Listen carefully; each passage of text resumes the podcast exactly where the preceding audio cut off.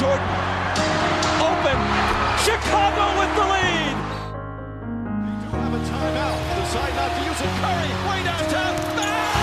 Bang! Oh, what a shot from Curry! Taken down, up for the layup, oh, blocked by James! Is this the dagger?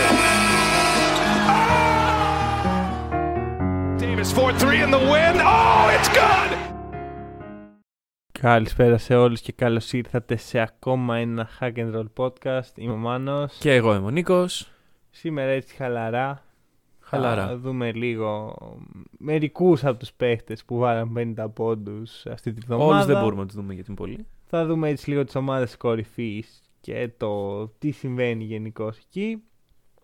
Και θα κάνουμε το πρώτο scouting report στο podcast, μιλώντας πιθανότατα για τον πρώτο. Το πρώτο πικ. Ναι. Και τον καλύτερο θα πω εγώ. Εντάξει. Το δούμε αυτό. Ωραία. Μπορούμε να ξεκινήσουμε. Πιάσε από κάπου το σκηνή και πάμε. Πιάνω το σκηνή από τον αγαπημένο σου παίκτη στην αγαπημένη σου ομάδα. Ο οποίος είναι ο Ζακ Λαβίν. Okay. Στους Chicago Bulls. Λίγο υπερβολή, αλλά. Ναι. Κοίτα, θα έλεγα ο Tatum. Mm-hmm. Δηλαδή, ξέρεις, έχω Tatum Λαβίν σημειωμένο. Όταν είπα Tatum Λαβίν και Κάρι. Ναι, καλά, ο Μανώλης αυτή τη στιγμή. Θα μπορούσαν όλοι αυτοί να έχουν ένα case για να είναι ο αγαπημένος παίκτης στην αγαπημένη ομάδα. Εγώ λέω τον Tatum και το έλεγα στην αρχή, αλλά μετά βλέπω Λαβίν και λέω όπ Λαβίν. Λοιπόν, Ζακ Λαβίν, Ζαχαρίας, με 39 πόντους σε ένα ημίχρονο. Ένα ημίχρονο το οποίο, να πούμε την αλήθεια, μας δεν το βλέπαμε. Ναι. Αλλά ενημερωθήκαμε στο ημίχρονο ότι γίνεται αυτό. Η φάση ποια είναι, ότι ξέρεις, ακούς, ξέρω, έχει βάλει. Βλέπαμε άλλο μάτς. Όχι, τι εννοείς. Βλέπαμε άλλο παιχνίδι εκείνη τη στιγμή. Και ξέρεις, μας λέει ένας φίλος που ήταν στην κλίση που ήμασταν, πω παιδιά, ο Λεβίν αυτή τη στιγμή έχει βάλει 39 πόντους σε 10 λεπτά, ξέρω. Λίγο υπερβολή, αλλά ναι. Και πάμε, γυρνάμε αμέσως. Άρα πάμε να δούμε ιστορικά πράγματα. Και από εκείνη τη στιγμή. Ο Λεβίν χάσει μόνο πάσες στο Βούσεβιτ συγκεκριμένα. Να βάλει και αυτό κάνα πόντ. Εγώ πιστεύω δεν είχε ιδέα πόσους πόντους είχε εκείνη τη στιγμή. Ξέρεις, ένιωθε hot, αλλά. Μέχρι εκεί. Δεν τους τα λένε, ρε φίλε. Δηλαδή, πας στο ημίχρονο, έχεις 39 πόντους. Μπορεί να το δουν στο τζάμπο. Πρώτον αυτό. Δεύτερον, δεν υπάρχει κάποιος υπεύθυνος για αυτά τα πράγματα. Δηλαδή. Πας να κάνεις ένα ιστορικό ρεκόρ. Ναι, και. Στις ομάδες του NBA υπάρχουν άνθρωποι για τα πάντα, ωραία. Ναι. Δεν υπάρχει ένας υπεύθυνος να σε ενημερώνει ότι πλησιάζει κάποιο ρεκόρ. Θα σου πω όχι, γιατί δεν θα πρέπει να είναι αυτός ο στόχος της ομάδας. Συμφωνώ. Δηλαδή το ρεκόρ. Συμφωνώ. Αλλά το point είναι ότι ο Λεβίν ήβαλε 39 πόντους, κέρδιζαν οι Bulls. Mm-hmm. Και μετά όταν σταμάτησαν να βάζει 39 πόντους, έχανε οι Bulls. Το οποίο νομίζω δείχνει λίγο την κατάσταση των Bulls αυτή τη στιγμή. Είναι στα play-in. Είναι στη ζώνη του play-in. Αν αυτή τη στιγμή οι Bulls παίζαν play-in, θα παίζαν με τους Celtics. Και να είμαι ειλικρινής, δεν νομίζω ότι θα έχανα. Και πιστεύω οι Celtics θα πάνε πιο πάνω από αυτό που είναι τώρα. Το ελπίζω. Ρε φίλε, να σου πω κάτι. Οι Celtics αυτή τη στιγμή είναι 2 νίκες μακριά από την 4η θέση και 1 νίκη πάνω από την 9η. Με τα χθεσινά, σήμερα δεν ξέρω τι. Τώρα είναι 1 νίκη από την 4η. Okay. Και 2 νίκες από την 1η. Ναι. Ωραία. Τέλος πάντων, έτσι όπως είναι αυτή τη στιγμή η Ανατολή, δεν νομίζω ότι αυτή τη στιγμή μπορούμε να πούμε αν έπαιζε αυτός με αυτόν. Δεν είναι πάρα πολύ random η όλη φάση. Ναι. Και μιας που ανέφερε ο Celtics, ναι. Άλλος ένας τύπος έκανε εξωπραγματικά πράγματα, ναι. Με 53 πόντους. Ναι. Ο οποίος, βρε παιδί μου, εγώ βλέπω Celtics παραπάνω από ό,τι θα ήθελα πιθανώς φέτος. Γιατί ναι. Και πάντα στο πρώτο ημίχρονο είναι ο Τζέιλεν, ωραία. Ο Tatum είναι έτσι χαλαρός, έτσι χάνει τα σουτ του, βάζει τις βολές του, κύριος. Πάει δεύτερο ημίχρονο και κερδίζει το μάτς. Tatum στο πρώτο ημίχρονο 18 πόντι. Ναι. Και λέω, ο Tatum κάτι θα κάνεις σήμερα. Φαντάζομαι θα κάνεις το δεύτερο. Παιχνίδι τώρα μιλάμε με Timberwolves, δηλαδή. Το οποίο δεν ξέρω γιατί χάνατε. Το οποίο χάναμε με διαφορά. Κοιτάξτε, εγώ απελπίστηκα. Λέω, άμα χάσω τους Timberwolves δεν μας αξίζει. Εγώ το είχα ανοίξει νωρίτερα όπως ήταν το παιχνίδι και κοιτούσα προσιλωμένο στην οθόνη μου για να προσπαθήσω να καταλάβω γιατί χάνουν οι Celtics από τους Timberwolves. Έτσι. Και δεν καταλάβαινα γιατί. Εν τέλει κερδίσατε στην παράταση. Μπράβο, παιδιά. Υπάρχει παράταση. Επιτέλους, ευτυχώς υπάρχει παράταση. Καλά, κοίτα, θεωρητικά κερδίζαμε. Δηλαδή. ήμασταν κοντά στο να κερδίσουμε. Και μετά το κλασικό κοκομπλόκο στα τελευταία λεπτά. Γενικά οι Celtics αυτή τη στιγμή δεν με αφήνουν ικανοποιημένο. Πέρα από. Δηλαδή, ατομικά οι παίχτες δεν είναι το πρόβλημα. Το σύνολο απλώς δεν δένει αυτή τη στιγμή και δεν δένει τακτικά κυρίως. Ωραία. Πολύ άιζο. Πάρα πολύ άιζο. Λίγες assist, πολλά λάθη. Τα έχουμε πει ξανά στο podcast. Δεν ξέρω, δεν νομίζω ότι αυτή η χρονιά μπορεί να αντιστραφεί κάπως και να βελτιωθεί η κατάσταση. Μπορεί να παίρνουμε νίκες, ειδικά τώρα που πολλές ομάδες κάνουν τάνκι, ναι, okay, είναι αδιάφορες. Γίνεται αυτό, αλλά αυτό δεν σημαίνει ότι είναι ok η κατάσταση στην οποία βρισκόμαστε. Συμφωνώ.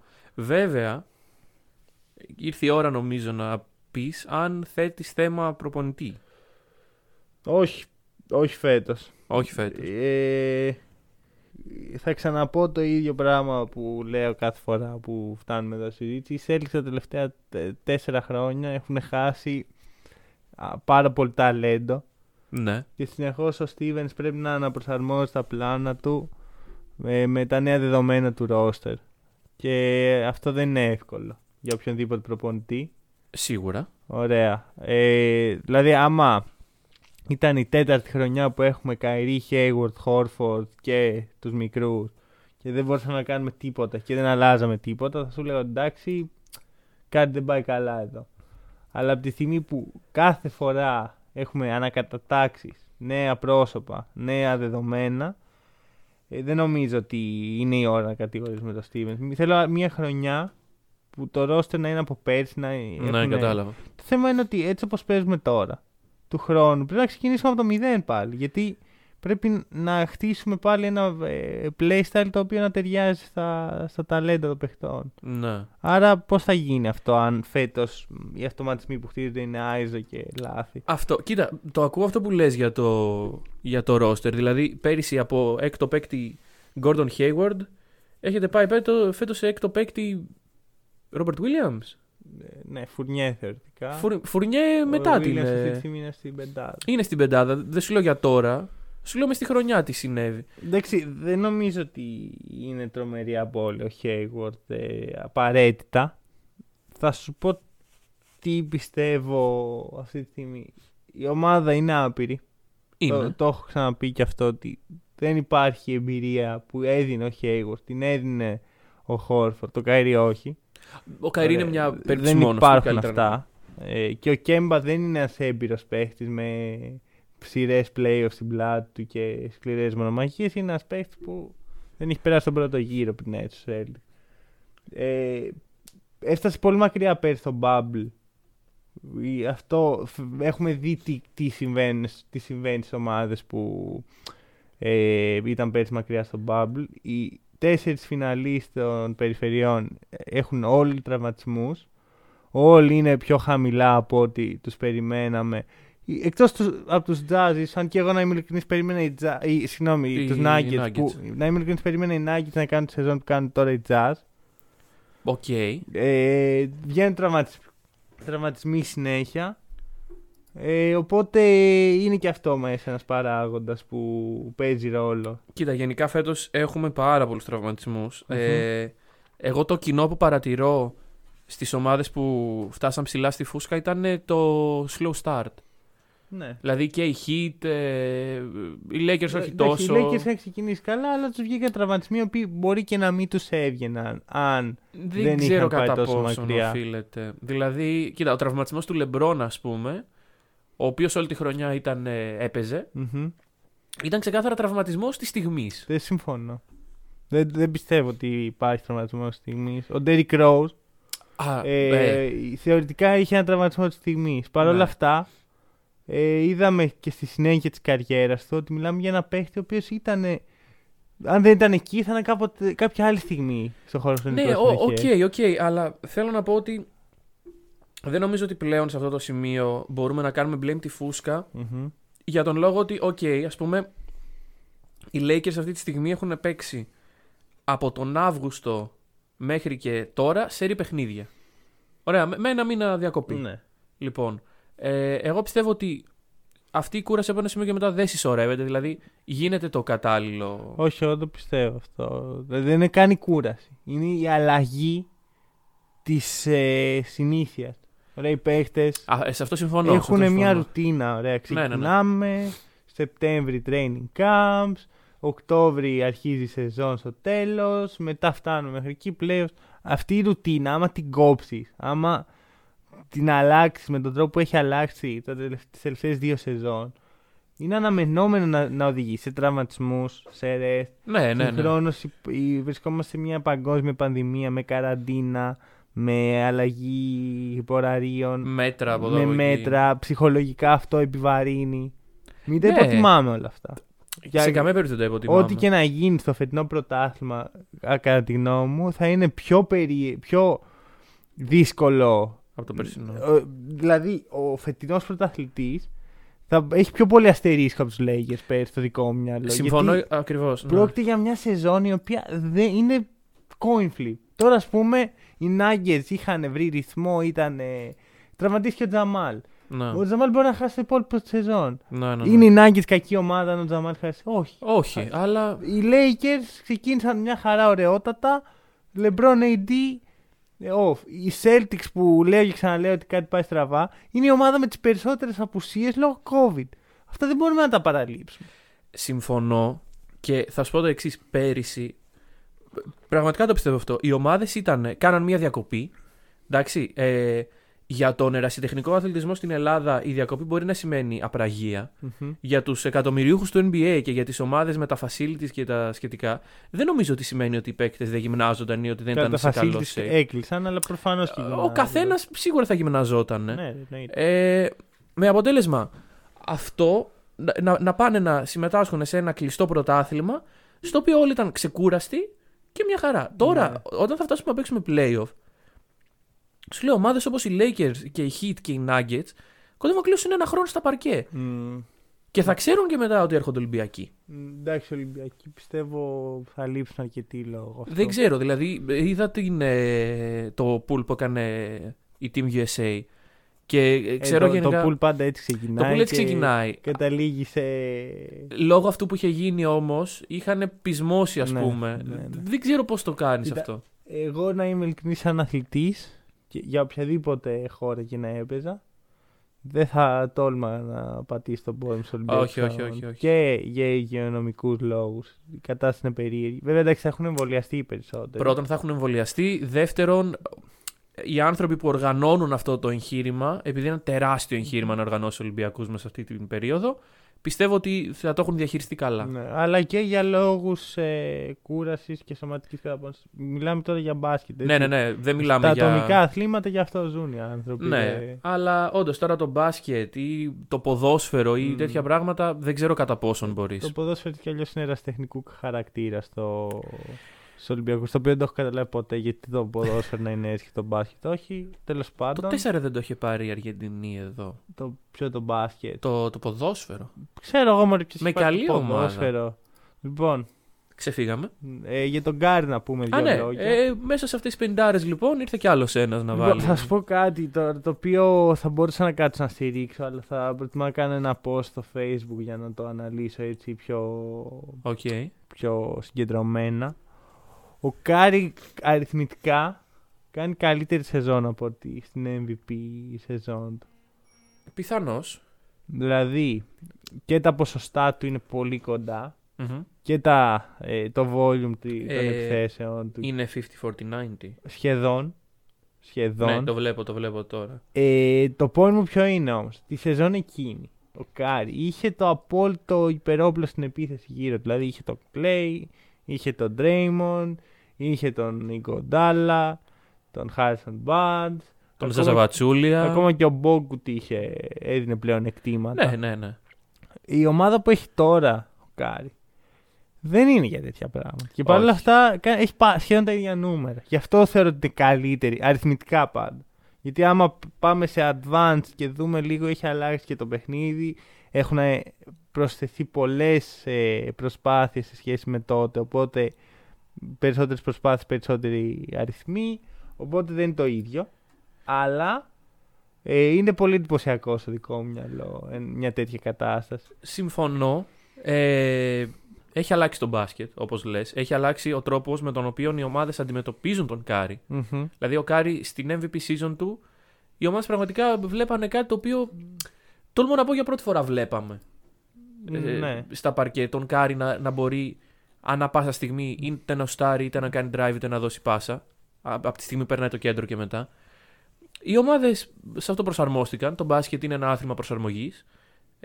Το ότι ο Κάρι συνεχίζει να το κάνει αυτό παρόλα αυτά, εμένα μου δείχνει πολλά πράγματα για την ποιότητά του και για το πόσο ήθελε να εξελίξει το παιχνίδι. Ας πούμε, αντίστοιχη περίπτωση, όχι με τον ίδιο τρόπο παιχνιδιού, αλλά αντίστοιχη περίπτωση είναι ο Westbrook. Ο Westbrook έκανε μια MVP season με triple-double, mm-hmm. όπου βοήθησε την ομάδα του, μετά το παιχνίδι προσαρμόστηκε. Mm-hmm. Και ο Westbrook πλέον, παρότι κάνει τα νούμερα, δηλαδή δεν δέχομαι κάποιον να πει ότι ο Κάρι κάνει empty stats. Παρά τη θέση που βρίσκονται οι Warriors. Συμφωνώ. Εντάξει. Να θέλω να σχολιάσουμε μια μικρή δήλωση που έπεσε στο μάτι μου την ώρα που ξύπνησα. Για πες. Είπε ο Ντόντσιτς ότι δεν βλέπει το νόημα των play-in. Δεν καταλαβαίνει τι νόημα έχουν τα play-in, ας πούμε, σαν concept. Και να είμαι ειλικρινής, αυτό που σκέφτηκα εγώ είναι το εξής. Γιατί εγώ πάντα το NBA στο μυαλό μου το συγκρίνω με το ιδανικό στο μυαλό μου φορμάτ, το οποίο έχει πολύ λιγότερα παιχνίδια, κάνοντας τα παιχνίδια πιο ανταγωνιστικά. Ναι, οκ. Και να πεις το εξής, τα play είναι μια καλή ευκαιρία να μην είναι τόσο ανταγωνιστικά τα παιχνίδια της regular season. Γιατί ουσιαστικά αυξάνεται το pool των ομάδων, ναι, που... οι οποίες έχουν τη δυνατότητα να διεκδικήσουν τα play-off. Βέβαια, το ότι παίζω μπάσκετ δεν είναι ένας διακόπτης. Δηλαδή δεν μπορεί να πει μια ομάδα ότι πάω χαλαρά τη regular, γιατί τι να είμαι έκτος, τι να είμαι δέκατος. Και... Μωρέ, δεν διαφωνώ. Γιατί είναι ένα παιχνίδι εκεί. Δεν διαφωνώ σε αυτό. Αλλά παρόλα αυτά δίνει μια ευκαιρία. Δηλαδή να στο πω αλλιώς, όταν είσαι έκτος, π.χ. είσαι οι Blazers στην Δύση ή ακόμα καλύτερα οι Hornets στην Ανατολή. Οι Celtics είναι 7η, ακόμα χειρότερα. Ωραία, ναι, όχι, είσαι οι Celtics. Ναι. Θα τανκάρεις σε εισαγωγικά το υπόλοιπο της χρονιάς, να ξεκουράσεις παίκτες. Εντάξει, οι Celtics έχουν διαφορετική νοοτροπία γενικώς. Εγώ θέλω να πω ότι οι Hornets, ας πούμε. Ωραία, οι Hornets. Είναι πολύ εύκολο να διεκδικήσουν έστω τη θέση στα play-off, στα play-in. Οπότε δεν υπάρχει αυτό το άγχος, δεν υπάρχει αυτό το. Παίζω για τη ζωή μου. Ναι, mentality, okay. Που θα έπρεπε να υπάρχει σε τέτοιες καταστάσεις. Δηλαδή προς το τέλος της χρονιάς. Ναι, πρέπει να είναι. Καθορίζονται οι πρώτες θέσεις και τα playoffs. Εγώ περιμένω, παιδί μου, τις ομάδες να τις δω σε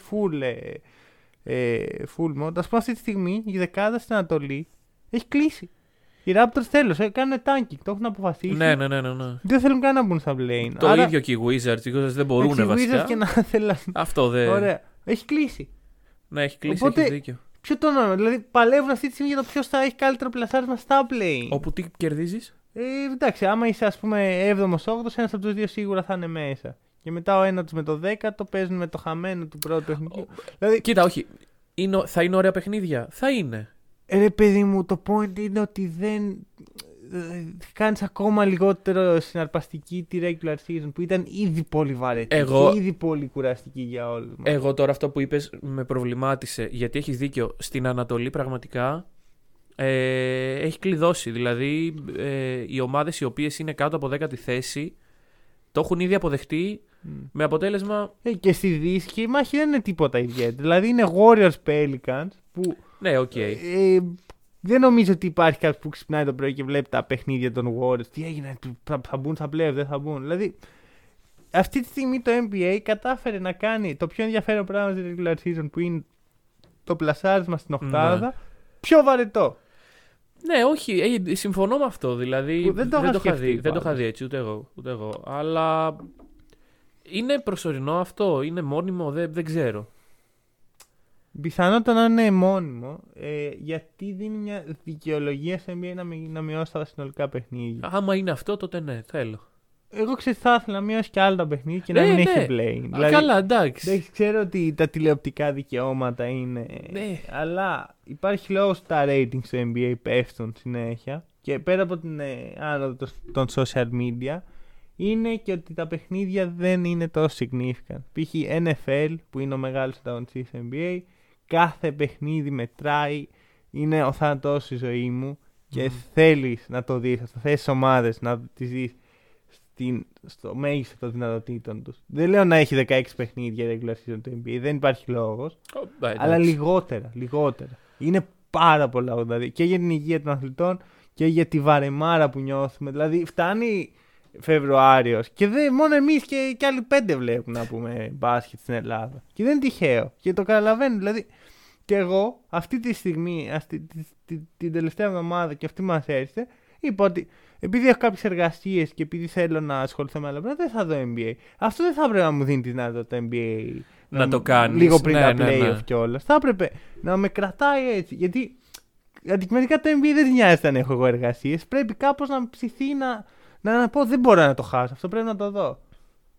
Αυτό. Να το σκεφτούμε λίγο. Δηλαδή το πώς το NBA έχει καταφέρει να κάνει το προϊόν του πιο βαρετό μέσα στη σεζόν και να περιμένω εγώ τα playoff για να νοιαστώ όντως για το τι συμβαίνει στο γήπεδο. Εντάξει, πάντα συνήθως το NBA κάνει την κοιλιά την κλασική μέσα στο All-Star break.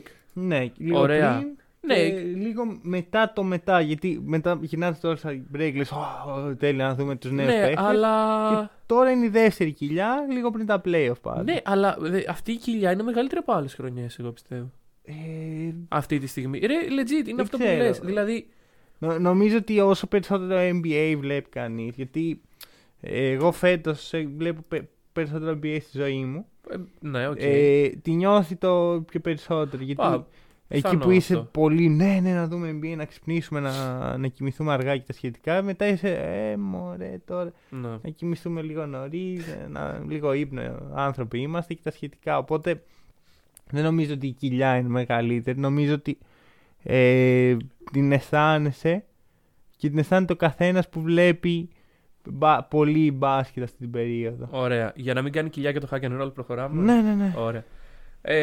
Ωραία. Σχολιάσαμε τις 50 ώρες ουσιαστικά που παίχτηκαν. Mm-hmm. Και εντάξει, εδώ πάντα σε αυτό το θέμα τίθεται η ερώτηση, θα σπάσει το ρεκόρ? Ποια η γνώμη σου σε αυτό? Του Will Chamberlain ή του Kobe Bryant? Του Will Chamberlain θα πω εγώ. Θα σου πω γιατί τα θεωρώ διαφορετικά ρεκόρ. Λόγω garbage time.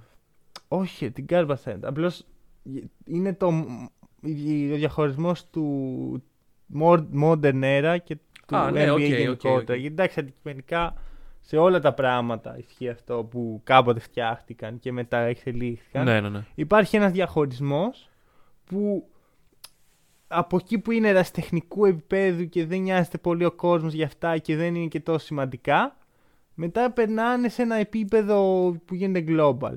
Στο NBA αυτός ο διαγωνισμός θα είναι κοντά στα 70s και λίγο μετά. Ναι, οκ. Οπότε το να βάλεις 100 πόντους που έβαλε ο Will Chamberlain πιο πριν είναι πολύ λιγότερο σπουδαίο στο δικό μου κεφάλαιο από αυτό που έκανε ο Kobe. Οπότε θεωρώ του Kobe μπορεί να σπάσει. Θεωρώ ότι μπορεί να σπάσει. Mm-hmm. Είχα πει κάποτε και το έχουμε ξανααναφέρει ότι στο NBA αν κάποια ομάδα δεν θέλει να χάσει στη regular, δεν θα χάσει. Ναι, σαν να γίνει αντιφύτη ένα παιχνίδι. Ναι, αν μπούμε σήμερα και πούμε δεν θα χάσουμε, πολύ πιθανό να μην χάσουμε. Αντίστοιχα, άμα κάποια ομάδα πει ο τάδε παίκτης έχει 50 πόντους, δεν θα τον αφήσω, δεν θα τον αφήσει. Συμφωνώ, αλλά πιστεύω ότι οι ομάδες δεν το βλέπουν έτσι. Γιατί για τους Raptors, μία από τις top 10 στιγμές στην ιστορία του franchise είναι ότι ο Kobe έβαλε 81. Ναι, οκ. Οπότε, εντάξει, το λένε λίγο, ξέρεις, πω έχουμε φάγαμε ένα πόντο, αλλά το απολαμβάνουν και λίγο μέσα τους. Οπότε, δεν πιστεύω ότι οι ομάδες δεν θέλουν να γίνει αυτό. Τουλάχιστον δεν είναι σε φάση, δεν πρέπει να γίνει αυτό. Ναι, κατάλαβα. Θυμάμαι το παιχνίδι του Booker με τους Celtics με τους 70 πόντους. Πρώτα απ' όλα, σχεδόν κανείς δεν θυμάται ότι ήταν οι Celtics. Ναι, εγώ το θυμάμαι. Ναι, αλλά οι περισσότεροι, οι πιο casual Ναι, ναι. Πιθανώς, όντως δεν είναι. Και δεύτερον, θυμάμαι τους Έλληνες να τον αφήνουν. Έλα, αγόρι, κάτω τη θέση και σηκώναν το χέρι. Είχε λήξει έτσι κι αλλιώς το παιχνίδι. Είχαν κερδίσει οι Celtics. Εντάξει, ναι. Και το μόνο που μέτραγε πλέον ήταν πόσους πόντους θα βάλει ο Μπούκερ. Και χαρακτηριστικό οι τελευταίοι τρεις πόντοι είναι ένα ελεύθερο τρίποδο του Μπούκερ στα τελευταία δευτερόλεπτα. Ελεύθερο. Ωραία. Άρα βλέπεις ότι η ομάδα δεν νοιάστηκε τόσο πολύ. Πρώτον αυτό. Αυτό είναι το ένα argument που έχω να κάνω. Uh-huh. Το δεύτερο είναι ότι υπάρχουν πολύ λίγοι παίκτες στη λίγα οι οποίοι μπορούν κατά τη διάρκεια ενός παιχνιδιού. Γιατί εντάξει, δεν γίνεται να βάλεις 80 πόντους και να πάρεις 80 σουτ. Mm-hmm. Στο σύγχρονο μπάσκετ δεν γίνεται ένας παίκτης να πάρει 80 σουτ και είναι και αυτό που λες με τον Τσάμπερλιν. Ναι, ναι, ναι. Για να βάλεις 80-85 πόντους με μια φυσιολογική κατανομή σουτ πρέπει να είσαι απίστευτα efficient καθ' όλη τη διάρκεια του παιχνιδιού. Ναι. Ή να βάλεις 60 στο ημίχρονο. Αρχικά πρέπει να σκεφτείς κάτι. Αυτό αρκεί να γίνει μία φορά. Θέλω να πω, δεν υπάρχει κανένας στο NBA που μπορεί να το κάνει αυτό κάθε εβδομάδα. Σίγουρα. Αν το κάνει μία φορά όμως αρκεί. Ωραία. Θεωρείς ότι ο Λαβίν, ας πούμε, θα μπορούσε να το κάνει? Θεωρώ ότι μπορεί να το κάνει ο Τέιλορ Γκιρ έτσι όπως είναι τώρα το μπάσκετ. Δηλαδή είναι ένα καλό βράδυ ενός καλού παίχτη. Να σου μπαίνουν, ας πούμε. Ναι, δηλαδή, και όχι μόνο πιστεύω ότι μπορεί να σπάσει. Πιστεύω ότι αν σπάσει, θα σπάσει στα επόμενα 3-4 χρόνια. Γιατί μετά τι γίνεται? Πιστεύω ότι η φυσιολογική εξέλιξη του μπάσκετ είναι λίγο... ξέρεις, ανεβοκατεβαίνει. Οπότε σε όλα τα στατιστικά, πόσο μάλλον στις κατοχές ένα παιχνίδι. Οπότε θεωρώ ότι αυτή τη στιγμή έχουμε φτάσει τις μέγιστες κατοχές ένα παιχνίδι που μπορούμε να φτάσουμε. Δεν νομίζω ότι πάει πιο πολύ από αυτό. Πιθανόν, ωραία. Okay. Αυτό σημαίνει ότι κάποια στιγμή σιγά σιγά θα αρχίσει να πέφτει. Είναι φυσιολογική εξέλιξη γιατί οι καλύτερες ομάδες στην ιστορία του μπάσκετ είναι αυτές που αντί να κάνουν embrace αυτό που είναι δυνατό εκείνη την περίοδο, φτιάχνουν κάτι καινούριο. Το να πας ενάντια σε αυτό που δουλεύει τώρα είναι να ρίξεις το ρυθμό. Το pace και το... Ακριβώς. Οκ. Το ακούω αυτό που λες. Στα επόμενα 5 χρόνια κάποια στιγμή, κάπου, κάπως θα αρχίσει να πέφτει το ρυθμός. Γι' αυτό και πιστεύω ότι αν είναι να σπάσει, θα γίνει σύντομα. Και μπορεί να γίνει και από ένα παίκτη ο οποίος δεν είναι και τόσο. Θα είναι καλός σκόρερ προφανώς. Δεν ξέρω αν αυτός ο παίκτης στον οποίο αναφέρεσαι υποθετικά μπορεί να κάνει το τέλειο παιχνίδι. Δηλαδή. Το τέλειο παιχνίδι δεν νομίζω ότι καν χρειάζεται να κάνεις το τέλειο παιχνίδι. Χρειάζεται να κάνεις ένα πάρα πολύ καλό παιχνίδι. Δηλαδή ο Μπούκερ είναι ένας από τους παίκτες που θα σου έλεγα ότι μπορεί να είναι απίστευτος σκόρερ. Ο Κέβιν Ντουράντ είναι άλλος ένας. Ο Τέρι Ροζίρ δεν είναι. Στο μυαλό μου δεν είναι ο Τέρι Ροζίρ αυτός ο οποίος μπορεί να το κάνει αυτό. Νομίζω ότι. Βασικά είπα το Ροζίρ επειδή ούτε όταν θεωρώ τόσο σπουδαίο παίχτη. Θεωρώ ότι δεν είναι τόσο δύσκολο. Okay. Όσο το φανταζόμουν. Είναι δύσκολο προφανώς. Αλλά είναι που θα κάτσει μπίλια. Δεν είναι καν ποιος θα προσπαθήσει αρκετά σκληρά. Γιατί δεν είναι κάτι το οποίο μπορείς να το φορσάρεις. Θα βγει μόνος του. Δηλαδή ο Λεβίν θεωρητικά θα μπορούσαν, άμα το παιχνίδι ήταν blowout.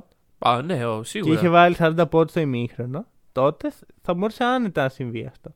Και θα μπορούσε να βάλει 85 πόντους σε μια ήττα 30 πόντων και κανείς δεν μοιάστηκε για την ήττα, γιατί έβαλε 85 πόντους. Οι Suns με τους Celtics ποιος είχε κερδίσει τότε? Οι Celtics. Αλλά... Και εύκολα.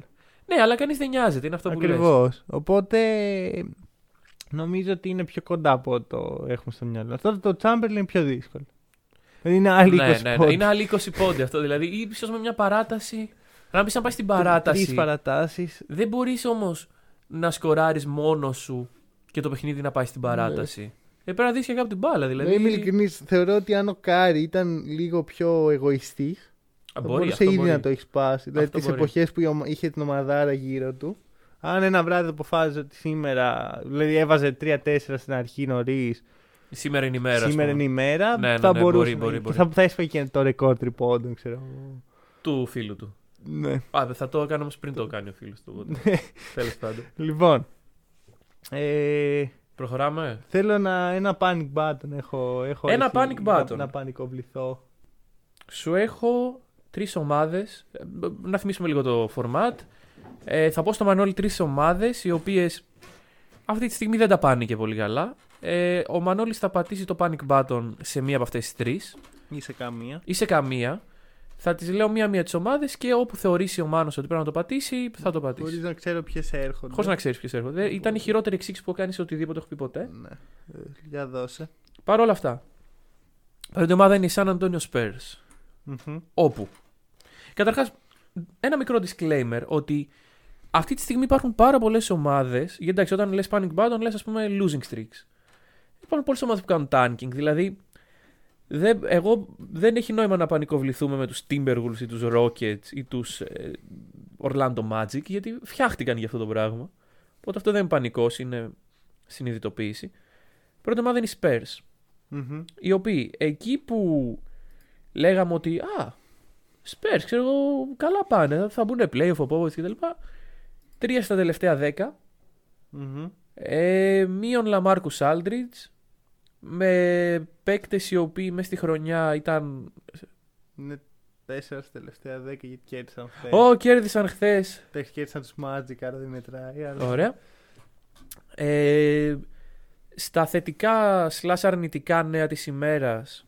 Ωραία. Να στη διακόψω εδώ. Ωραία. Θέλω να σου κάνω μία ερώτηση. Να μου κάνεις. Ο Popovich είναι ακόμα στο franchise? Είναι ακόμα στο franchise ο Popovich. Ωραία, προχωράμε. Όχι, θα σου πω γιατί όμως.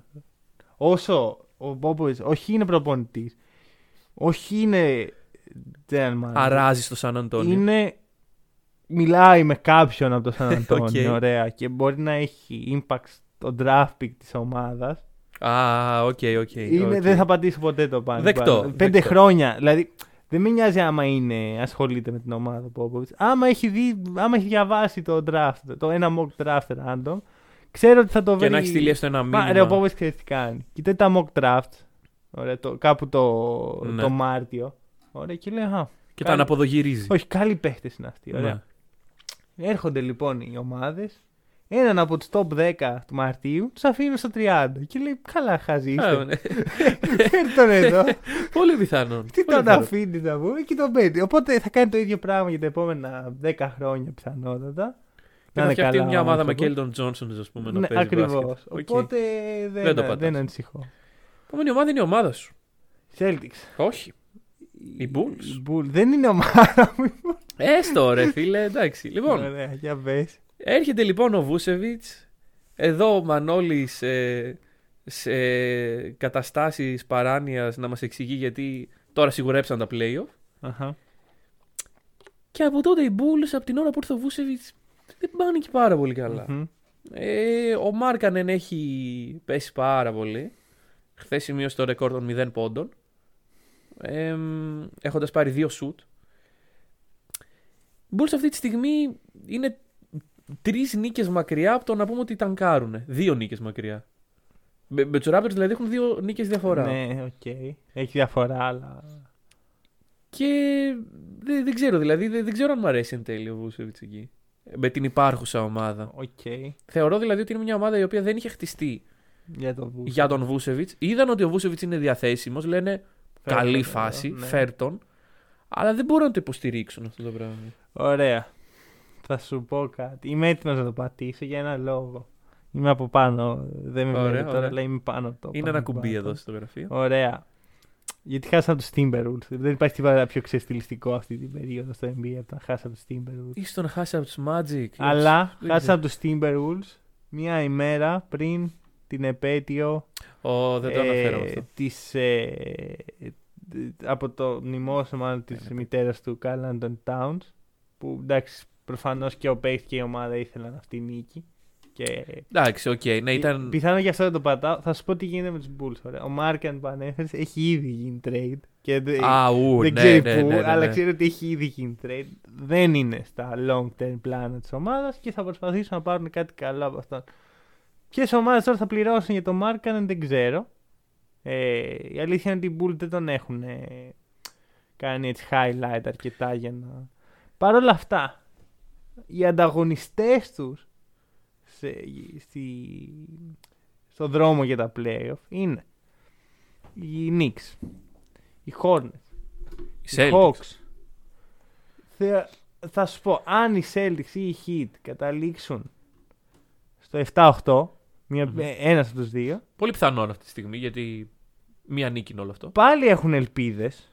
Δεν αποκλείω δηλαδή, γιατί δύο ομάδες περνάνε από το play-in, αλλά μειώνονται οι πιθανότητες. Αν όμως οι ομάδες είναι Hornets, Knicks ή Hawks μαζί τους στο 9-10, γιατί έχει και αυτό σημασία, γιατί μία από αυτές τις δύο ομάδες θα μπορεί να διεκδικήσει, τότε δεν βλέπω ποια ομάδα θα τις κερδίσει τους Bulls. Έχουν τον καλύτερο προπονητή από όλους. Ωραία. Έχουν τον καλύτερο παίχτη από όλους. Και τον καλύτερο δεύτερο παίκτη. Και πιθανόν και τον καλύτερο δεύτερο παίκτη. Οι Bulls θα πούν στα play-off, οπότε δεν τον πατάς. Δεν τον πατάς. Και τελευταίοι είναι οι μόνιμοι κάτοικοι αυτής της στήλης. Sacramento Kings. Οι οποίοι, σου πω το εξής, δεν κάνουν tanking. Δηλαδή, αυτό είναι το εντυπωσιακό. Υπάρχουν ομάδες που λες, ας πούμε, η Thunder καλά, η Thunder είναι ό,τι να είναι. Η Thunder γιατί κερδίζουν.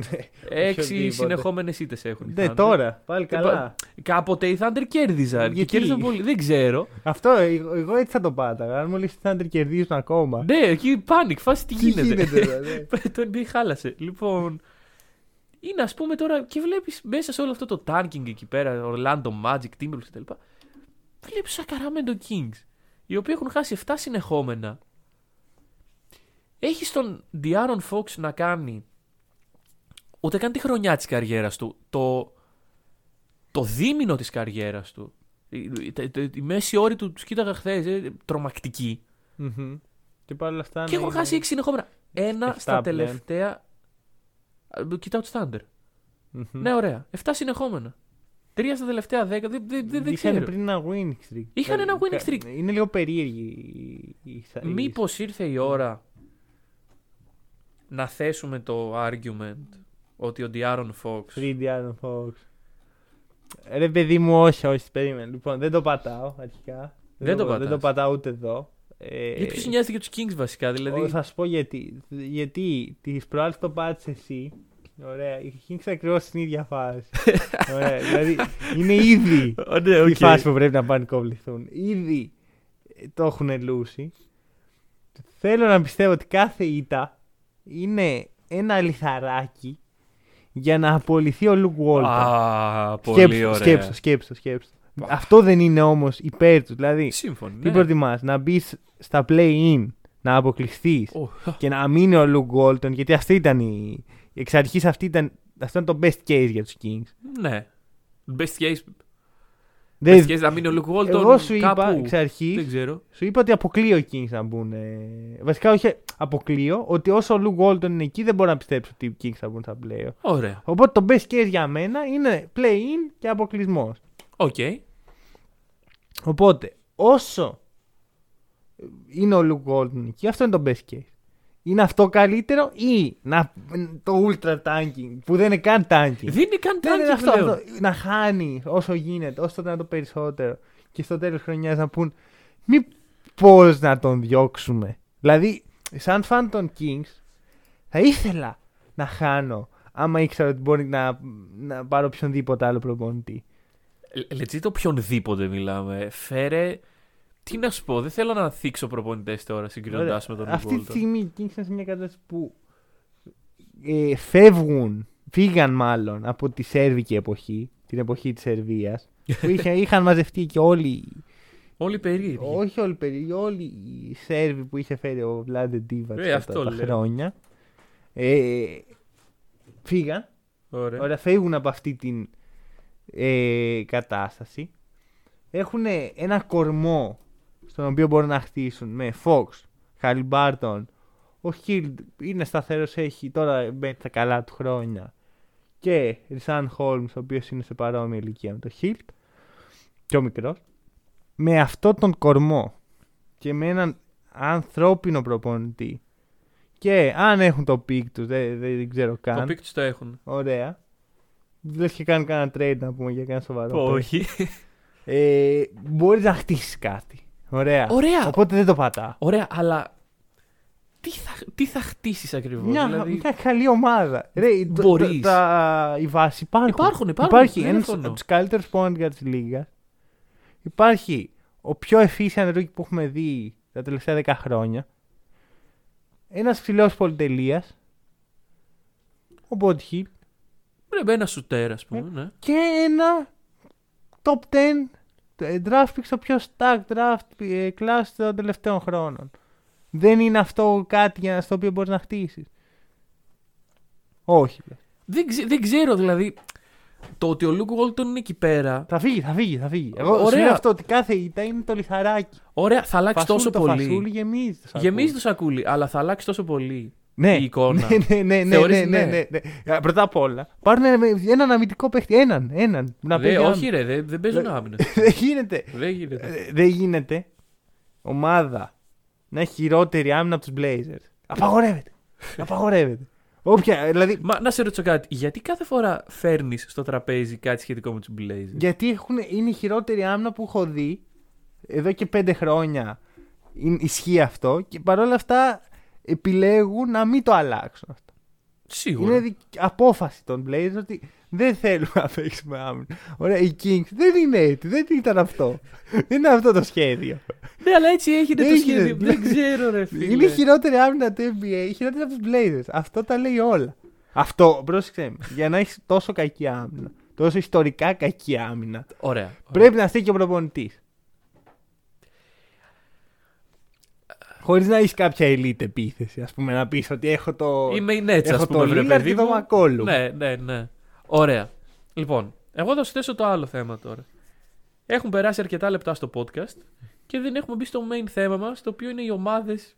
Πώς θα πάνε. Να μην κάνουμε ένα scouting report πρώτα. Ας κάνουμε. Να πούμε λίγο στον κόσμο τι έρχεται. Για τον παίχτη. Ναι, τον παίχτη. Λοιπόν, ωραία. Να πούμε λίγο. Φέτος η draft class είναι εκπληκτική. Είναι πολύ γεμάτη σε κάθε θέση. Ό,τι παίκτη θες.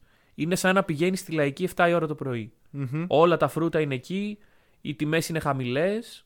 Ακόμα και ναι. Αυτό. Λοιπόν, είναι εκπληκτική. Είναι μία από τις καλύτερες που έχουμε δει τα τελευταία. Στον 21ο αιώνα, θα πω εγώ. Από τις καλύτερες. Okay. Στα επόμενα round the league θα δούμε μέχρι πότε, γιατί κάποια στιγμή θα πούμε στα playoff και εντάξει εκεί δεν έχουμε χρόνο να μιλήσουμε ούτε για τα playoff και, οπότε, ναι. Θα κάνουμε μερικά scouting report με 1-2 παίχτες τη εβδομάδα να ετοιμάσουμε λίγο το έδαφος για το draft που έρχεται. Πρώτος παίχτης και το πρώτο pick του φετινού draft κατά 95% θα είναι ο Cade Cunningham. Οκ. Παίξει στον Oklahoma State Cowboys. Έκανα τη δραματική παύση. Τα ονόματα στο κολεγιακό μπάσκετ είναι ό,τι χειρότερο. Δεν καταλαβαίνω γιατί.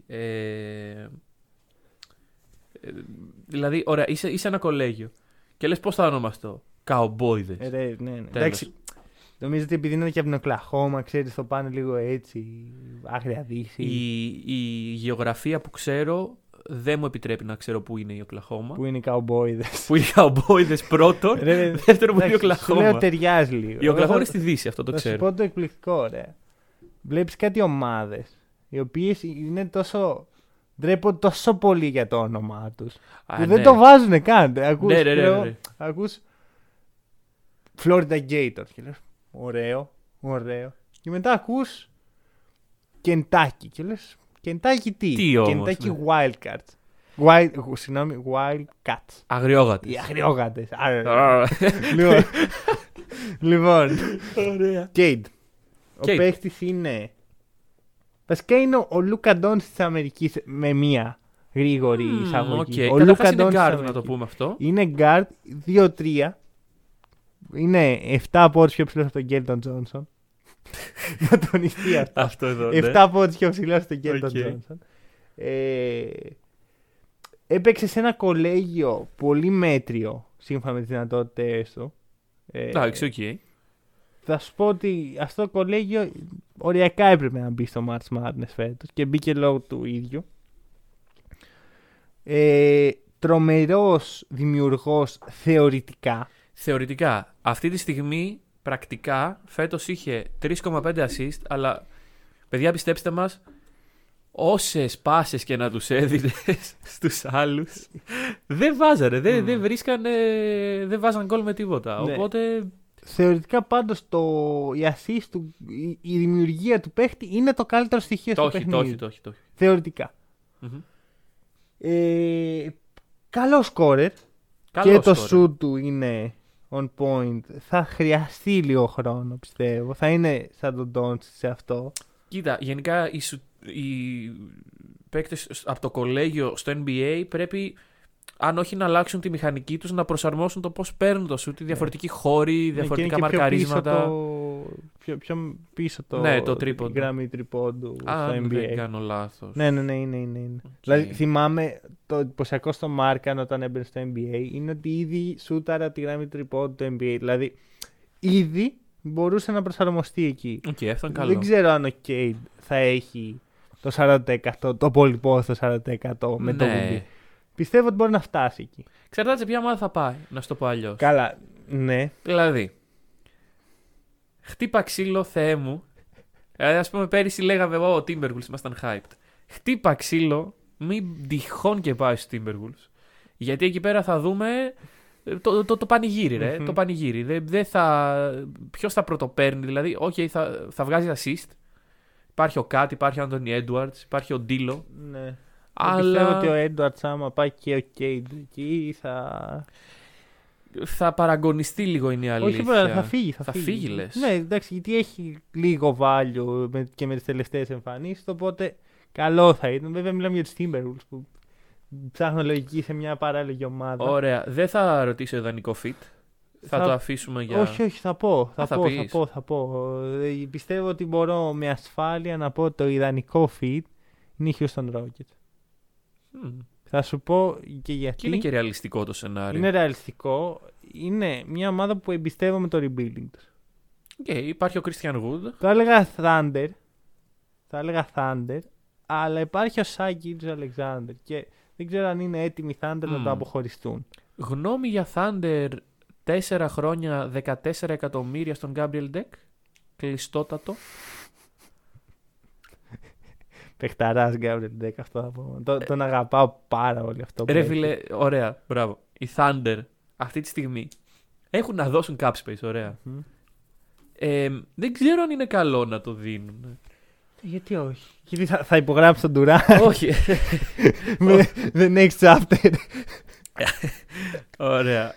Όχι. Δεν ξέρω. Να μου πεις, τα 4 χρόνια, δηλαδή, αν πάρουν τον Cade φέτος, και ο Κέιτ του ζητήσει Max, θα το ζητήσει σε 4 χρόνια. Οπότε για 4 χρόνια να το κάνουν τι θέλουν το Cup. Άρα καλή κίνηση. Αν ο Ντεκ παίξει στο NBA όπως έπαιζε στην Ευρώπη, με τα ίδια ακριβώς χαρακτηριστικά, δηλαδή πολύ σκληρός αμυντικός, τίμιος ρολίστας, είναι καλό συμβόλαιο. Ναι. Είναι πολύ καλό και θα τον κρατήσει, θα είναι εδώ παίχτη στο rebuilding και τα σχετικά, είναι σχετικά νέος ακόμα. Είναι Αργεντίνος που... Πάντα όταν βλέπεις παίκτης από Αργεντινή στο NBA, κάτι ξυπνάει μέσα, ας πούμε. Μυρίζει λίγο Τζινόμπιλι. Ωραία. Βλέπε Φακούντο Καμπάτσο, ο οποίος παίζει να τελειώσει για τη χρονιά βασικός. Μετά το τέτοιο. Ωραία. Σίγουρα. Και να θυμίσω ότι ο Καμπάτσος στην αρχή παίζει σε Garbage Times, έτσι. Ναι, και όλοι. Πώς το λένε, ενθουσιάζονται τους πάντες με τις πάσες. Να συνεχίσουμε λίγο για τον παίκτη. Πολύ καλό drive, το οποίο είναι χαρακτηριστικό, ειδικά όταν θα αποκτήσει περισσότερους χώρους. Εντάξει, ξαναλέμε, η ομάδα ήταν πολύ κακή. Και εντάξει, το κολέγιο είναι και λίγο ξυλοκοπικό άθλημα. Δηλαδή, ο νούμερο 2 point guard αυτή τη στιγμή είναι ο αγαπημένος μου Jared Suggs. Okay. Τον οποίο πιθανόν να τον ξέρετε όλοι από την πορεία της Gonzaga στο March Madness ή από τα κλαψουρίσκα κείμενά μου στο ή από το τρίποντο. Ωραία, ναι. Αν αλλάξει τον Κέιτ και τον Τζάρετ Σάξ, η Γκοντζάγκα είναι ακόμα η καλύτερη ομάδα στα χαρτιά. Δεν το πιστεύω ότι χάσαμε αυτό. Πω, δεν ξεπέρασε το πια. Όχι, είπα. Αλλά η Οκλαχόμα δεν μπαίνει στο March Madness. Και αυτό δείχνει πόσο καλύτερος είναι ο Κέιτ από οποιονδήποτε άλλο παίχτη. Είναι ένα level μόνος του. Okay. Πραγματικά τυχερή η ομάδα που θα τον πάρει. Εντάξει, ελπίζω να μην είναι Timberwolves κι εγώ. Ναι, γι' αυτό κάθε νίκη των Timberwolves είναι νίκη για το μπάσκετ. Είναι νίκη για την ανθρωπότητα, γιατί χάνουν το πικ τους. Άμα οι Timberwolves δεν είναι στο top 3 φέτος, το πικ πάει σε άλλο χώρο. Σου λέω, εύχομαι να είναι οι Rockets, γιατί πραγματικά εμπιστεύομαι το rebuilding που μπορούν να κάνουν. Okay, δεν έχουν τίποτα γύρω. Δηλαδή και ο Wall θα... κάποια στιγμή... Δεν υπάρχει τίποτα γύρω του. Για να... Μόνο ο Christian Wood, που δεν με χαλάει ένα συμπαίχτη του Christian Wood. Ίσως είναι ο νούμερο ένα συμπαίχτη που θα ήθελα να είμαι σε οποιαδήποτε ομάδα και να είμαι. Οπότε μια χαρά θα κάτσει το fit. Okay. Και βλέπουμε. Αν και να σου πω την αλήθεια, φοβάμαι ότι το Cade Christian Wood είναι τόσο καλό που δεν θα προλάβουν να προσθέσουν και άλλα assets. Όχι, και άλλα assets. Βέβαια έχουν pick άλλων ομάδων. Α, ναι, ισχύει αυτό. Όπως Brooklyn Nets, κυρίως Brooklyn Nets. Εντάξει, okay. Εκεί παίρνεις ένα τηλεφωνάκι τον Popovich και του λες: Pop, έχω το pick 29. Τι να το κάνω? Και σου λέει: Ξέρω εγώ. Λοιπόν. Όχι, εκεί δεν σου λέει, γιατί το έχει πάρει ήδη αυτό στο 28. Πιθανόν. Τα απόνερα σου. Λοιπόν, λέει. Αυτά είναι εύκολο bet. Δηλαδή, πολύ δύσκολο αυτό το παίχτη. Δεν γίνεται μεγάλος. Και ίσως σταματήσει να είναι μόνος του Λούκα Ντόντσιτς στη λίστα με τους παίχτες που πιστεύω ότι θα γίνουν σίγουρα MVP. Οπότε... Πριν μπει στη λίγα. Όχι ακόμα. Άμα δεν παίξει ένα παιχνίδι να τον δω πώς είναι. Εντάξει. Υπάρχει μια προειδοποίηση παρόλα αυτά από το. Είναι στους υποψηφίους. Να πω ότι και ο Τζα Μοράν ήταν κάπου στους υποψηφίους. Αλλά. Φέτος δεν είναι. Η ώρα για να μπορώ να το κρίνω αυτό με την εικόνα που δείχνει. Πάμε στο main event. Για 5 λεπτά, ξέρω εγώ. Λοιπόν, είπαμε να κάνουμε ένα Around the Leaders των περιφερειών. Εγώ το έχω σημειωμένο Battle of the Top. Ναι. Όχι Around the Leaders. Δεν πειράζει, έχουμε δύο τίτλους γι' αυτό. Όπως θέλετε. Ξεκινάμε λοιπόν από την αγαπημένη όλων, μπορεί και όχι, Ανατολή. Όπου κονταροχτυπιούνται Sixers και Nets και μάλιστα κονταροχτυπιούνται την Πέμπτη. Μεταξύ τους. Ναι. Μάτς το οποίο ίσως κρίνει και την πρωτιά. Δεν θα παίξει ο Harden. Πιθανότητα. Οι υπόλοιποι. Μπορεί να μην παίξει και ο Καϊρή. Ήταν personal σήμερα. Αρχίσαμε τώρα. Δεν ξέρω τι σημαίνει. Μπορεί να έχει γενέθλια καμιά ξαδέλφη. Πιθανόν. Δεν ξέρω τι σημαίνει το personal. Επειδή τα έχουμε ξαναπεί με τον Καϊρή, μπορεί να τον έχει επηρεάσει η κατάσταση. Στη Μινεσότα. Πιθανόν. Δεν λέμε πολλά γιατί δεν ξέρουμε πολλά. Μόλις είπα, ξέρω εγώ, μπορεί να είναι κάποιος ξαδέλφιο. Ναι, αλλά σταματάμε να το λέμε. Ελπίζω να μην είναι κάτι σοβαρό για τον άνθρωπο. Οι Sixers, δυστυχώς για αυτούς, έχουν ένα πολύ δύσκολο πρόγραμμα. Οι Sixers παίζουν κατά σειρά με Brooklyn Nets, Los Angeles Clippers, Warriors, Suns και δύο φορές Milwaukee. Όλα αυτά σειρά. Οι Nets δεν το συγκράτησα γιατί δεν ήταν τόσο δύσκολο. Άρα... Αν οι Sixers βγουν αλόβητοι από αυτό... Παίζουν σε ρί με όλους αυτούς. Πάρε. Ναι. Εντάξει, βλέπω εδώ σύντομα μέσα στο τέλος των Nets, Nuggets, Dallas, Milwaukee, Phoenix, Celtics, Heat. Όλες αυτές οι ομάδες είτε είναι πολύ καλές, είτε παλεύουν για πλασάρισμα. Και Sixers, άρα... Δεν βλέπω τόσο ζώρικο πρόγραμμα. Ναι, αυτό δηλαδή. Αλλά φυσικά να ξεκινήσει, ας πούμε, με 3 ήττες. Σίγουρα. Γιατί οι Sixers ρεαλιστικό να κάνουν 3 ήττες από τα παιχνίδια που είπες. Μετά έχουν πιο εύκολο πρόγραμμα, έτσι όπως το βλέπω. Βλέπω Hawks, βλέπω Oklahoma. Μα είναι 6-7 παιχνίδια τα οποία είναι super δύσκολα. Τώρα που τα σκέφτηκα, αν ο Κέιτ πάει στην OKC. Ναι. Πες να μείνεις στο ίδιο σπίτι που έμενε και τώρα. Πες να τον βολεύει φουλ. Όχι, όντως. Γλιτώνει τα μεταφορικά. Μήπως να το ξανασκεφτούμε. Τέλος πάντων. Η ερώτηση είναι η εξής. Είπαμε ότι είναι καθοριστικό για την πρωτιά το μάτσο. Τι για την κάνεις την πρωτιά? Να παίξεις με τους Bulls. Ναι, να παίξεις με τους Bulls. Ωραία. Η λογική της πρωτιάς είναι ότι παίζεις τελικούς. Το prestige. Όχι, το prestige. Τελική περιφέρεια είναι ότι έχει το πλεονέκτημα έδρας. Έχει prestige, έχει prestige πρώτη θέση. Ωραία, έχει prestige, αλλά έχει ταυτόχρονα και άγχος. Οι Nets να τερματίσουν πρώτοι στην κανονική περίοδο. Όπως οι Bucks, ας πούμε, πέρυσι και πρόπερσι. Και να πάνε να λούσουν. Irrelevant, το prestige είναι. Ωραία. Το λέω με βεβαιότητα γιατί ξέρω πώς σκέφτονται οι ομάδες. Όποιος μπει στη διαδικασία να μην κάνει rest, όπως κάνουν οι Bucks τώρα. Γιατί οι Bucks το ζήσαν δύο φορές. Έχουν το prestige, το κάνουν. Μπάξ, γιατί δεν παίζουν μπάσκετ. Γιατί κάνε ρε. Γιατί αποφάσισαν ότι θα ξεκουραστούμε οι φέτος και θα πάμε στα playoff φρέσκοι. Καλή κίνηση. Καλή κίνηση. Εκμεταλλεύονται το σύστημα του NBA. Όποια ομάδα αποφασίσει ότι θα φτάσει μέχρι εκεί που είναι οι Sixers και οι Nets, σημαίνει ότι θέλει την πρώτη θέση. Δεν θέλει τη δεύτερη. Θέλει την πρώτη. Ωραία. Συμφωνώ σε αυτό. Εγώ πιστεύω να παλέψουν μέχρι τελικής. Εντάξει, τα rest θα γίνουν. Βλέπεις ότι οι Nets δεν μασάνε. Δεν το τσικουνεύουν. Αλλά όσοι παίζουν στο γήπεδο θα είναι εκεί. Δεν θα είναι χαλαροί. Πρόβλεψη. Nets.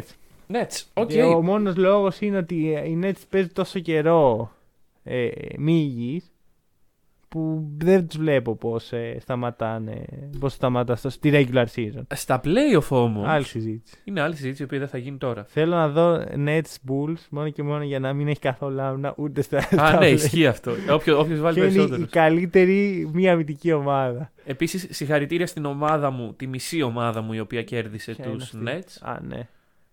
Το έλεγες εντάξει, ότι θέλω νίκη με τους Nets. Το έλεγα. Και θυμάσαι το είχα πει για τους Clippers που μου λες εξαιρετικά απίθανο. Αλλά αυτό τελικά έγινε με τους Nets. Εκεί βγήκε η αντίδραση. Θα σου πω ποια είναι η διαφορά. Ότι οι Nets δεν τους νοιάζουν καθόλου οι Lakers. Ο Durant έκανε μια δήλωση. Είπε ότι μπήκαν οι Lakers, έδειξαν ότι είναι πρωταθλητές και τους βγάζουμε το καπέλο γι' αυτό. Does not sound like Kevin Durant. Ο Durant επίσης είπε ότι δεν τον νοιάζουν πλέον τα πρωταθλήματα. Τι έχει πάθει ο Kevin Durant. Ότι δεν θα κυνηγήσω άλλο πρωτάθλημα. Δεν με νοιάζει. Εντάξει, ο Durant γενικά είναι για μένα το feed KD και media είναι το χειρότερο feed όλων. Πραγματικά δεν έχω δει χειρότερο. Λοιπόν, πάμε στην Δύση. Πριν πούμε ποιος θα βγει πρώτος και τα σχετικά, να σου πω κάτι. Υπάρχει πιθανότητα στο μυαλό σου για πρώτη φορά στην ιστορία οι δύο πρώτοι της Δύσης να αποκλειστούν στον πρώτο γύρο? Και οι δύο. Γιατί εγώ προβλέπω Mavericks Suns ή Mavericks Jazz και Warriors Suns ή Warriors Jazz. Ωραία, και θα σου πω κάτι. Καμία από τις δύο ομάδες Jazz και Suns δεν έχει ένα παίχτη στο επίπεδο Doncic ή το επίπεδο Curry. Δεν τροφή για σκέψη. Υπάρχει η πιθανότητα, υπάρχει. Υπάρχει μεγαλύτερη πιθανότητα από άλλες χρονιές. Σίγουρα υπάρχει. Τροφή για σκέψη είναι αυτό. Κοίτα. Είχες μιλήσει πέρυσι στο Around the Playoff, είχες χρησιμοποιήσει μια πολύ ωραία έκφραση που μου άρεσε. Ότι είναι Playoff Rookies κάποιοι, δεν θυμάμαι για ποιους το έχεις πει. Το είχα πει τότε για τους... Για τους Thunder παίζει, το έχεις πει. Ναι. Ωραία. Και για τους Heat. Βέβαια... Εντάξει, καλά πήγε αυτό. Ωραία. Οι Heat εν τέλει πήγαν πολύ καλύτερα από τότε. Δεν πειράζει. Αλλά εγώ επιμένω ότι η έννοια του Playoff Rookie υπάρχει σε μεγάλο βαθμό.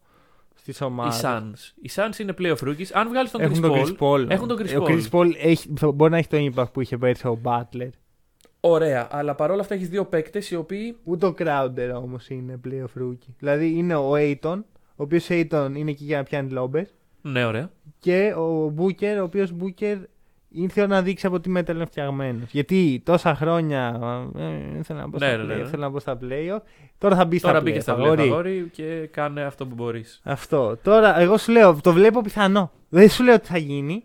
Σου λέω ότι αν είναι να γίνει κάποτε κάπου στην ιστορία του NBA, θα γίνει τώρα. Ωραία. Είναι η ώρα να μπει αυτή. Δηλαδή θα δούμε τρομερές σειρές εκεί. Αν καταλήξουν έτσι τα πράγματα, πιθανόν θα καταλήξουν έτσι τα πράγματα. Να σε προβληματίσω λίγο παραπάνω. Η Utah Jazz τους έχει στο μυαλό σαν μια καλή shooting ομάδα, σωστά? Ναι. Την τελευταία εβδομάδα έχουν 27% στο τρίποντο. Εντάξει, αυτό μπορεί να έτυχε. Με μέτριες ομάδες. Αυτό μπορεί να έτυχε. Κάποιες φορές δεν θα σου μπουν τα shoot. Αλλά μπορεί και να προσαρμόζονται οι ομάδες. Μπορεί όσο πλησιάζουν τα playoff. Δεν το βλέπω. Να έρχεται το. Ρε, εγώ γενικά το περιμένω να dive. Οι ομάδες που παίξαν, οι τρεις τελευταίες. Ναι. Δεν μπορούν να προσαρμοστούν σε τίποτα αμυντικά. Οι οποίες είναι? Kings, Blazers και Wizards. Μα πώς είχαν τότε τόσο χαμηλά? Δεν μπαίνανε τα σούτ. Κάποιες φορές δεν σου μπαίνουν τα σούτ. Έτσι υπάρχει αυτό. Υπάρχει. Οπότε θεωρώ ότι θα υπάρξει και στα playoff αυτό. Εντάξει. Εγώ δεν έχω αγοράσει Jazz ακόμα. Ούτε εγώ. Δηλαδή σου λέω, εγώ περίμενα μία πτώση, δεν την έχω δει ακόμα. Δεν θεωρώ, σου λέω, ότι μπορεί κάποιος από τους Jazz. Όχι να συγκριθεί, να μπει καν στη συζήτηση με τον Γκάρι. Δεν με νοιάζει τι έκανε πέρυσι ο Μίτσελ. Φέτος θα κάνει. Ωραία. πρωτιά. Δεν θα μου πεις γιατί δεν σε νοιάζει. Στους Άνθιδιν. Ξέρεις γιατί. Okay. Γιατί είχαμε πει πριν από ένα μήνα περίπου ότι θα βγουν πρώτοι Suns. Και μετά είχα ένα μπιφ με τον πατέρα μου που μου έλεγε ότι δεν πρόκειται να γίνει αυτό. Ότι η Jazz είναι η ομάδα. Ωραία. Και θέλω έτσι να υποστηρίξω την τότε άποψη. Οκ. Okay. Οι Suns λοιπόν. Εγώ όσο το βλέπω και εγώ μάλλον προς τους Suns καταλήγω. Επέκτηκε και το μεταξύ τους. Μόνο και μόνο για τον beef με τον πατέρα μου, σου λέω. Ωραία, γύρω και εγώ πέρασε αυτό το beef λοιπόν. Ωραία. Όχι, ήσουν και εσύ μέσα στον beef, γιατί εσύ ήσουν αυτός που είπε. Α, εγώ δεν είχα φέρει στο θέμα. Ναι, γιατί είχε τη Δύση ως συνήθως. Α, οκ. Οπότε είπε Σαντς, εγώ συμφώνησα πολύ έντονα και θα επιμείνω. Ωραία. Και ο μόνος λόγος θα επιμείνω είναι το beef και ότι δεν έχω αγοράσει ακόμα μετοχές στο Jazz. Σαν σ' αγοράζουν. Σαν σ' αγοράζουν γιατί έχουν τον Chris Paul, έχουν πιο πολύ ταλέντο σαν ομάδα και εγώ αυτές τις ομάδες που ζουν και πεθαίνουν από το τρίποντο, π.χ. οι περσινοί Rockets, δεν τις πιστεύω. Και οι Warriors δεν ήταν ποτέ έτσι. Οι Warriors τα βράδια που δεν τους έμπαιναν, βρίσκανε άλλους τρόπους. Οι Jazz, οι Rockets πέρσι και άλλες τέτοιες ομάδες και ίσως και οι Clippers φέτος. Όχι πλέον. Όχι τόσο, όχι τόσο. Πλέον. Στην αρχή της χρονιάς, ναι. Ζούσαν και πεθαίναν από το τρίποντα. Και δεν θέλω να παίζω coin flip της σειράς των playoff. Έρχονται οι Lakers και σου λένε τρίποντο. Τι είναι αυτό. Ben McLemore, μπράβο. Ωραία, του. Τρίποντερ. Με άκουσαν. Ωραία, παρ' όλα αυτά σου λέω. Παίχτες, ομάδες που τρίβουν ένα νόμισμα και λένε σήμερα κερδίζουμε, αύριο δεν τις εμπιστεύω. Ωραία. Τελικά, finally μάλλον, όχι τελικά, μετέφρασα λάθος, το rivalry του Hack and Roll. Ναι. Πώς είναι το σκορ? Το σκορ είναι 9-7. 9-7 κερδίζω, προσπαθώ... Τι κερδίζεις? Όχι, συγγνώμη. Ναι, δεν κερδίζεις. Συγγνώμη, χάνω, προσπαθώ για τη μεγάλη ανατροπή.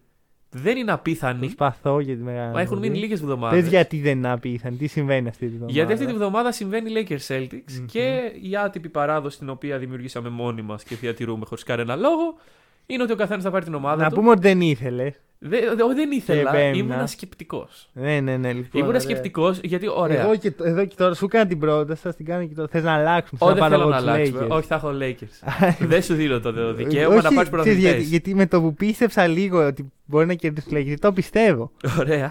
Θα σου πω, είναι το πρώτο παιχνίδι στο Staples Center με κόσμο. Γυρνάει AD. Το παιχνίδι του Banner θα ανέβει το Banner. Υπάρχει hype. Παρ' όλα αυτά. Ωραία. Να σου πω όμως το άλλο. Την επόμενη εβδομάδα ποιος διαλέγει? Εγώ. Εσύ. Όχι. Δεν θα διαλέξω εγώ πάλι. Εγώ διαλέγω παιχνίδι. Εσύ διαλέγεις παιχνίδι. Γιατί την προηγούμενη εβδομάδα διάλεξα εγώ παιχνίδι. Ναι, το δεν θα μας την κάνεις έτσι. Όχι, ρε. Δια της πλαγίας. Είμαι εγώ τέτοιος. Δεν ξέρουμε. Θα μάθουμε. Εσύ δεν διαλέγεις. Λοιπόν, αυτά.